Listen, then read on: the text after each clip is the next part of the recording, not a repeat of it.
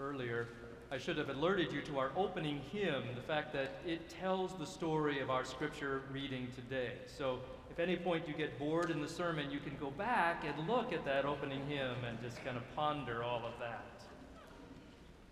We do hear that sto- the same story again from the Gospel of Matthew, uh, Gospel of Mark, but it is also found in the Gospel of Matthew. Today we enter the story of Jesus' transfiguration from, Gos- uh, from Mark chapter 9. Six days later, Jesus took with him Peter, James, and John and led them up a high mountain apart by themselves. And he was transfigured before them. And his clothes became dazzling bright, such as no one on earth could brighten them. And there appeared to them Elijah and Moses, who were talking with Jesus. And then Peter said to Jesus, Rabbi, it is good for us to be here. Let us set up three tents one for you, and one for Moses, and one for Elijah. He didn't know what to say, for they were terrified. And then a cloud overshadowed them, and from the cloud there came a voice This is my Son, my beloved. Listen to him. And suddenly, when they looked around, they saw no one with them anymore, but only Jesus. As they were coming down the mountain, Jesus ordered them not to tell anyone about what they had seen until after the Son of Man had been risen from the dead. This is the word of the Lord. Thanks, Thanks be to God. Let us pray.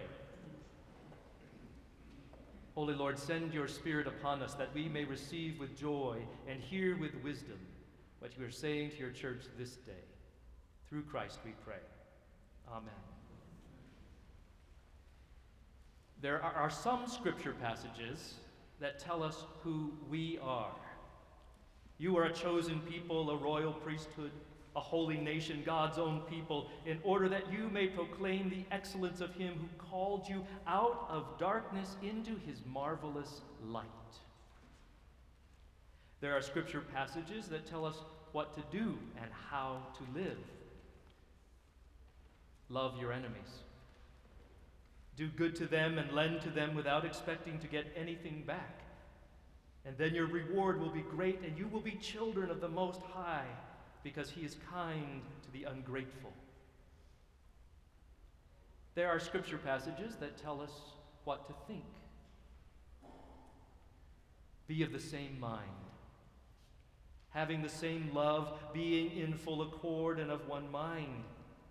Do nothing from selfish, selfish ambition or empty conceit, but in humility regard others as better than yourselves. And there are scripture passages that tell us a little history. Now, Adonijah, the son of Haggith, exalted himself, saying, I will be king. He prepared for himself chariots and horsemen and fifty men to run before him. And his father had never at any time reprimanded him by asking, Why have you done thus and so? He was also very handsome, and he was born next after Absalom. And he conferred with Joab and Zeruiah and with the priest Abiathar, and they supported Adonijah. And it goes on. A little history. There are scripture passages which are just pure poetry. Oh, you are beautiful, my love. You are beautiful. Your eyes are doves, and you are beautiful, my beloved, truly lovely. Our couch is green. The beams of our house are cedar. The rafters are pine. Why we need to know the couch is green, I don't know. and then there are scripture passages that tell us who God is. The Lord is a God who is merciful and gracious, slow to anger, and abounding in steadfast love and faithfulness, keeping steadfast love for thousands, giving giving iniquity and transgression and sin, but for who will see? Let's do that again. Keeping steadfast love for thousands, forgiving iniquity and transgression and sin. And then there are scripture passages like ours today in the Gospel of Mark. We call it the Transfiguration of Jesus. It is one of those scriptural stories that tells us more about who God is and especially who God is in light of who Jesus is and what God is up to in the light of the person and ministry of Jesus of Nazareth. What is difficult about this passage is that there is no grand analogy to take away from this story. There is no sowing of seeds with utter abandon that shows forth deep trust in the lavishness of God's providence. Nor is it a morality tale about how we ourselves should be transformed, be better people. The text would never answer the question, what would Jesus do in this situation? As if somehow we, like Jesus, should climb up a mountain dressed all in white and await the revelation of our own divine inner nature. No, this is a story about God. It is a story about Jesus. It just happens. And more importantly, it is a story about who God is, and thanks be to God, Mark includes it in this gospel. It is about Jesus in the flesh, Jesus in the spirit, Jesus seen in the light of God, Jesus in the light of the law and the prophets, Jesus seen with new awareness. The story occurs about halfway through the Gospel of Mark. You do your math, there are 16 chapters. This is the beginning of chapter 9. So, halfway through the story, and from this moment on, we are propelled in a very fast paced journey toward the last week of Jesus' life the triumphal entry, that meal he shares with his disciples, and death on a cross. From this passage, we don't learn much about ourselves, who we're supposed to be, the disciples themselves aren't transfigured or transformed in this encounter. Jesus never says, in light of what you have seen, seek to reveal to others your own divine nature. Nope. Jesus just says, don't talk about it. Don't talk about it because there is a whole lot going on here that you may never understand. You will certainly know more by and by when the Son of Man is raised from the dead. But for now, remember. And then tell the story. Remember, and that's what we're doing here, here and now. And, and because his disciples, James, Peter, and John, remembered and were given license to speak as the resurrected Christ gave them leave and the Spirit, they told this story.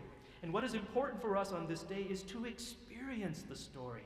The story of Jesus being transformed and transmuted and transfigured and transubstantiated, all those things, and revealed in heavenly light for who he is in God's sight.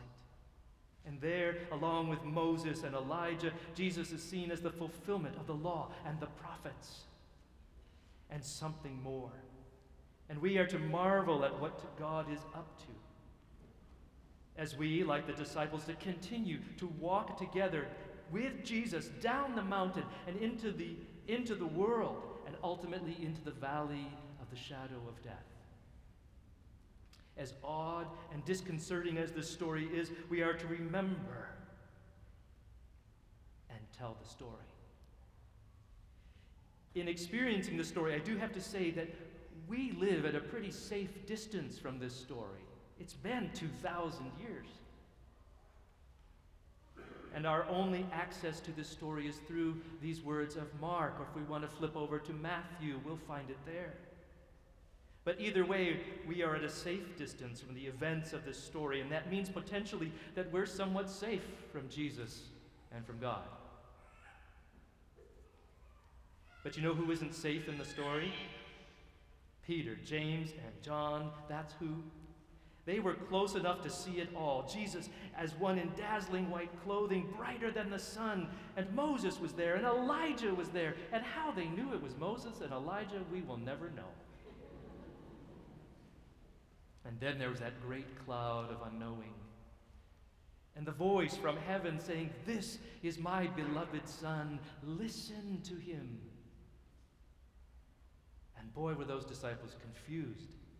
You might say they were discombobulated and their wits asunder and are certainly not safe.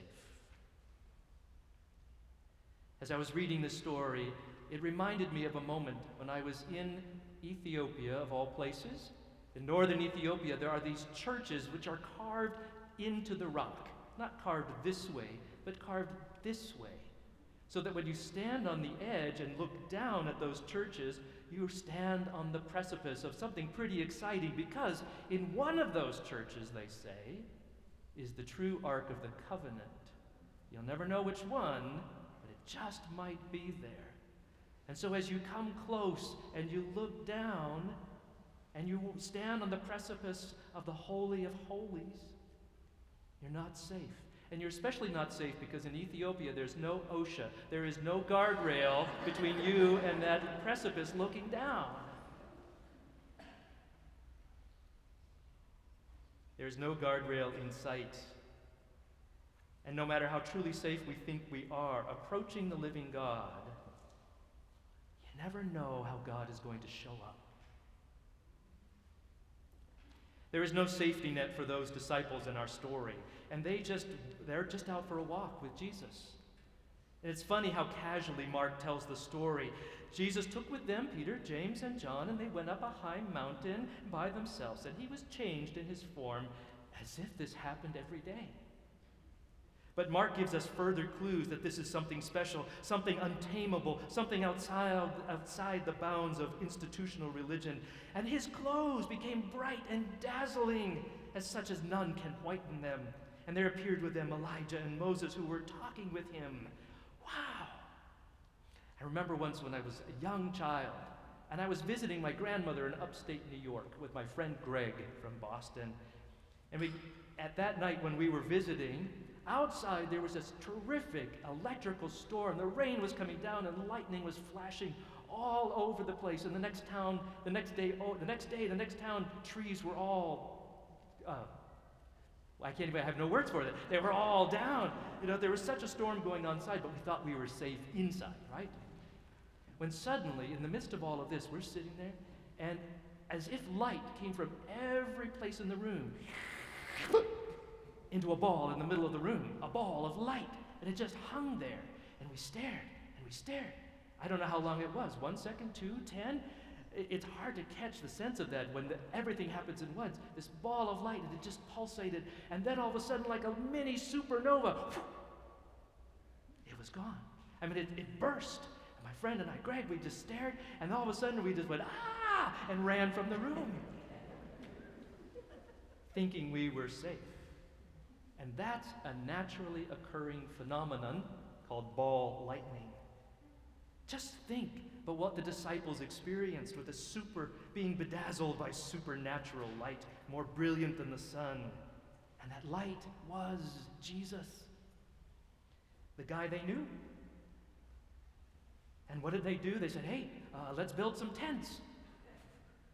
It seemed like the right thing to say in the moment.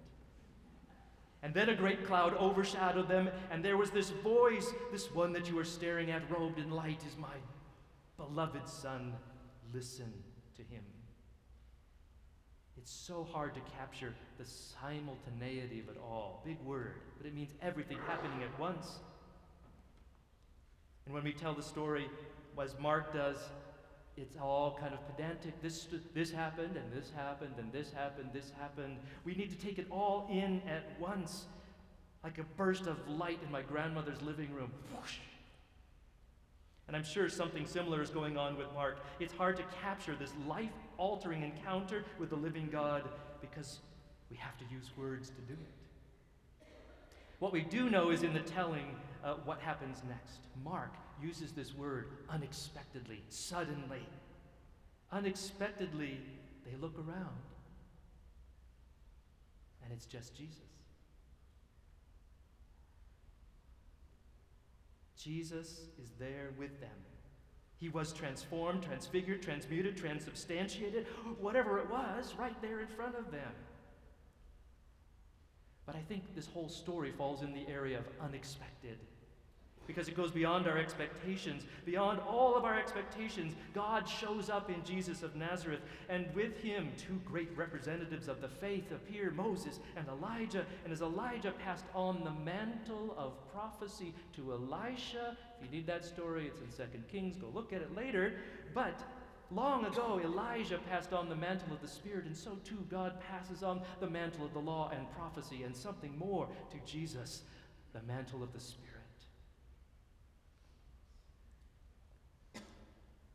We could with confidence say that the continuation of this story comes in the Gospel of Luke.